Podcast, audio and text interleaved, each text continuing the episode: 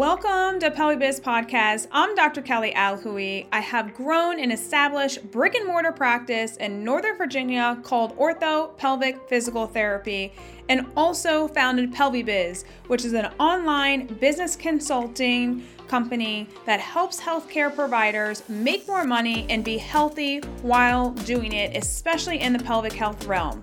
Let's get into today's episode. Today I'm going to go over why your first hire may be the worst hire that you've ever hired, okay, in your hiring career as a business. Now, let me give you a little backstory here. My very first hire ever was my admin, and this person was actually a patient previously. And I was like, I don't know how I'm going to make this transition from talking about her and her health issues and then also then trying to bring in the business aspect and then making sure that we're running the business and then how to handle objections over the phone when patients call and all the different things. And it actually uh, was something that worked out very well because my uh one of my patient that was my admin was like on the other side so she could relate to being a patient and what a patient would think and be able to talk to them very easily. And then long term, three years later, she became my manager. And then, you know, the rest is history. But um, if it wasn't, I, I think that's that's an amazing scenario. Okay, that re- that truly is. And some some practices will have that success.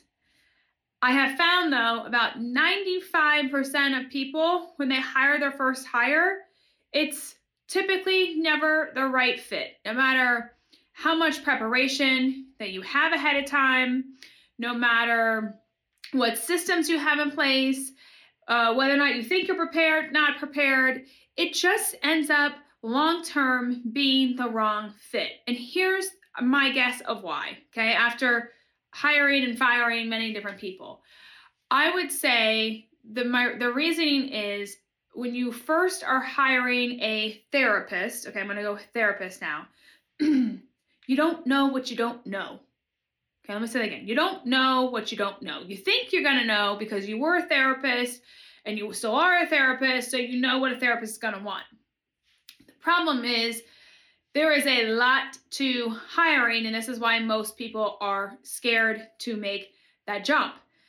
I was too because I knew I couldn't afford to pay myself because I had four different jobs. So, how the heck am I going to be responsible for a for in my case a physical therapist salary when I know they all want to make over $80,000 because I was one of those people and I wanted to provide that because I want to, you know, give back to my community, but I was like I don't even make $80,000 so how am I going to pay this person to make $80,000?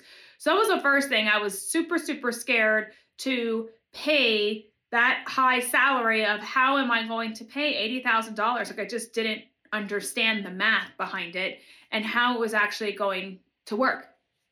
So, my very first hire, I hired her within, like, I think I put out an ad, I got a hit. I hired her within like a day. She came on. Within two months, she ended up quitting on me.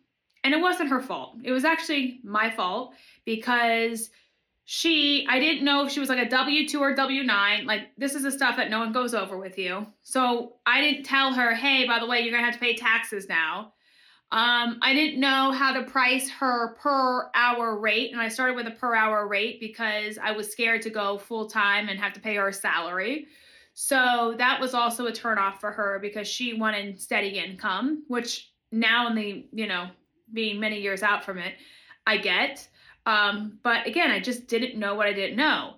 Um, I didn't have any systems in place. So I was just like, yeah, treat the patient. And she's like, she was 100% green.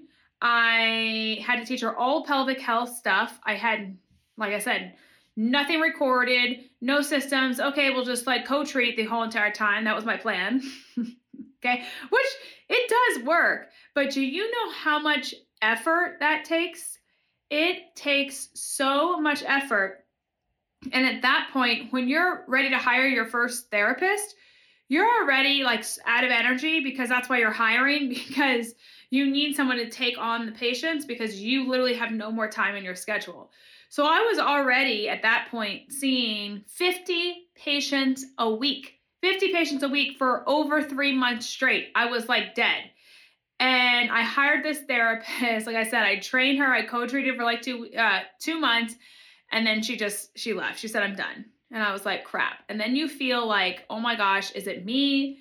Am I the bad person? How could anyone quit on this? Like, how do they not see the vision? You, you, all these things you start questioning of yourself. Like, did I do this right? How could I done it? How could I have done it differently? Um, and the reality was, I just wasn't prepared. Literally wasn't prepared. But I needed that rep in of hiring her so that I could have more feedback to understand how to do it better next time. So that's why the title of this episode today is Your First Hire Will Probably Be the Worst Hire Ever Made. Now, my admin situation, it was one of the best hires I ever made because I developed a relationship with that person beforehand. My PT that I hired was probably my it was my worst hire, I can tell you that.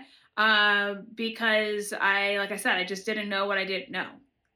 Um and then going off of that, I would say you don't know necessarily like what interview questions to ask the person that's very hard. Like how to interview someone. You're just like, okay, great. So you're interested in PT, okay, or uh, pelvic health, okay, great. Um, okay, does Tuesday at 10 o'clock you want to come in?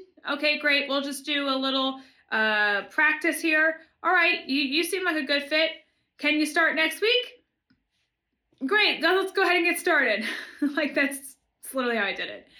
Uh, which it, you know, in the long run, it worked out. Again, I got my reps. Okay, I got my reps, but it was painful reps. So I'm trying to save you guys from that. Uh, I would say the best thing that you can ask them is um, in a cash based model, there's two things.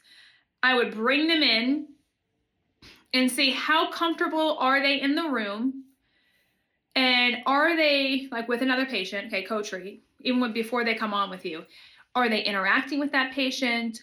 Are they standing in the corner and like not wanting to look at any parts? Are they uh, barely speaking? Are they, you know, what are they doing? And if they're interacting and like uh, starting a conversation with the patient, I'm like 100% hired. That's what I've learned. You cannot teach that. I cannot teach that. So I'll I'll hire then. Um, also, are they willing to just like kind of get in there and be like, yeah, let's try this, or are they, or are they like, uh, I want to see you do it like 12 times before I actually treat someone. Those people I'm a little hesitant about. For me personally, I'm also hesitant when someone is like, well, but this is what we learned in school, this is what the research says. It's amazing to look at research. We all should look at research, but research can only go so far and tell us so much. I truly believe that the best way you can learn, especially in the pelvic health realm, is have amazing mentors, like in person mentors. I could tell you that's how I learned. I could tell you that's how many other people have learned. But a research article can only say so much about a very narrow, specific thing it's trying to study.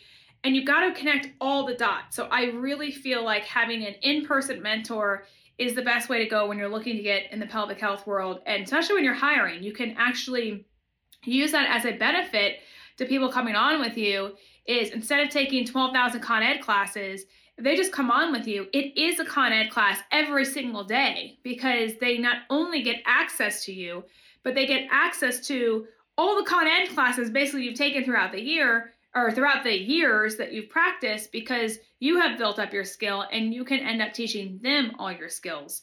So I think that's really important to hone in on when you're hiring and as a um, added bonus that you can provide them mentorship which many people want that because as we know i mean it's there's a lot to know in the pelvic health world so and in a textbook and in research articles again it's it's very limited it, it, it is limited um, the other thing i would say is build the company around the people. This is another lesson I learned. So when someone comes on with me, I truly ask them, like, what do they want? And they're like, well, you know, I want to see patients and I want, you know, time off. And it's like, okay, great.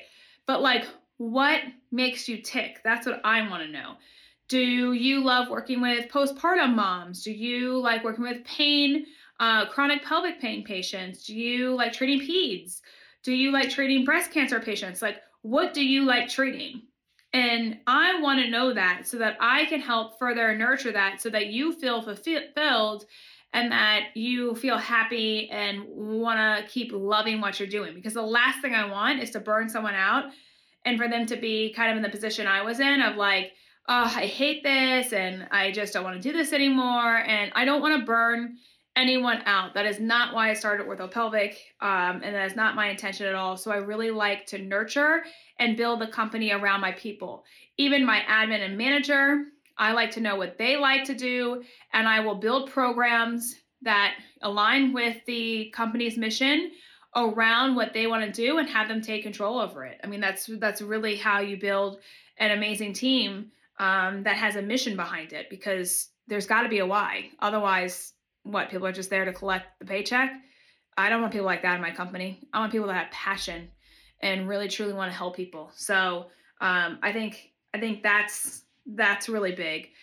The other thing I would say is making sure that whoever you hire is not a liability and that it's an, they're an asset. Let me say that again.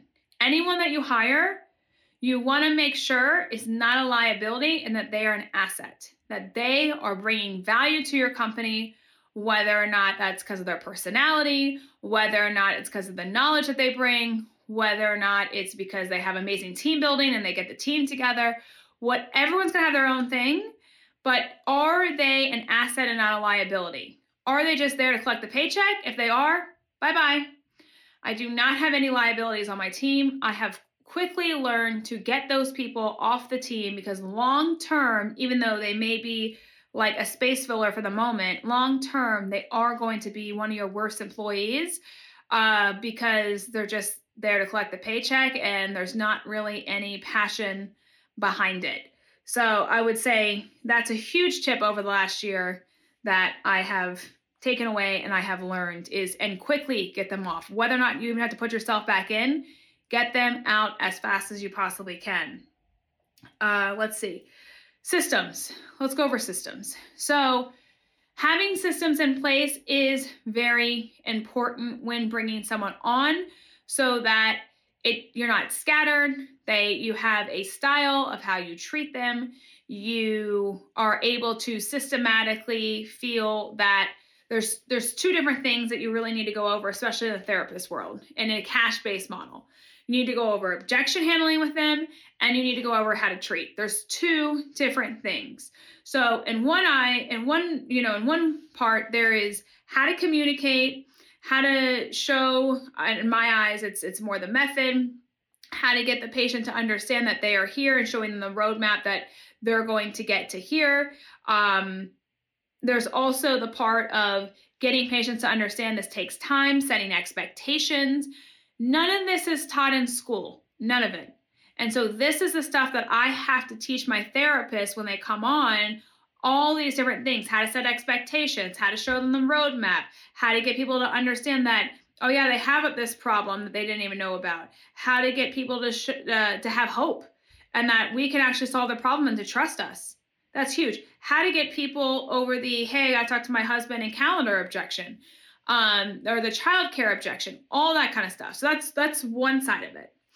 And then you want to create systems around that. And then the other side is that um, how to treat, how to feel confident enough of, hey, this person has chronic pelvic pain. She's probably going to be here for 16 sessions. Or this person um, had acute low back pain. She's probably be here for seven sessions. Like like when to know um, when to have the person keep coming when to have them stop have they reached their goals how to take them and progress them to the higher level exercises. I find that's typically really hard thing for people to to grasp as they come on as therapists come on. Um, so just having systems in place that help coach these therapists when they come on through this stuff i find is massively helpful uh, and they get less overwhelmed because it is very overwhelming coming in because it's completely different than anything they taught them in PT school. And now they have these patients. They have to do the notes, which is not hard, and, you know how we do it. Um, they have to figure out HEPs, which we have a whole system on that, so they don't get overwhelmed. But still, um, they have to answer the person's questions that may be so off the wall that they don't know how to answer it. Um, so there's all these different factors, right? Trying to figure out a routine, trying to figure out time, trying to figure out um, how to handle something that someone says maybe that's like, wow, how I've never even heard this. What do I do about it, right? So all that different stuff has a massive factor when it comes to um, you know your first hires and how to handle them and i would say systems are key but it doesn't mean that you have to have all the systems in place before you hire i would have a couple major ones in place that's it and then build the systems when you are training the new hire and then that's going to be your systems going forward but you do not have to have everything ready to go and and if anyone has any questions about systems it's what i have tons of systems on the back end um, I have a system on top of a system on top of a system, so everything gets double, triple check without me having to micromanage. If you want more of my systems, DM me, send me a message. Um, I'd be happy to talk about what I do for systems wise. Also, if you want more systems, we have an event coming up called PelviBiz Retreat. It's in San Diego, March 15th to the 17th. I think we have about 15 um, more spots left. So if you want your ticket, click the show notes below there will be a, uh, a, spot right there that you can grab your spot. And um, hopefully, this episode was very helpful to get you to understand that it's not your fault. The first pro- hire is probably going to be the worst, and that's okay. Bye, guys. Are you ready to live the life of your dreams? If so, make sure you book a call with me so that we can help solve one problem. Thanks so much for listening. Please like, subscribe, and comment below so that we can continue to make more content and give you the best of the best.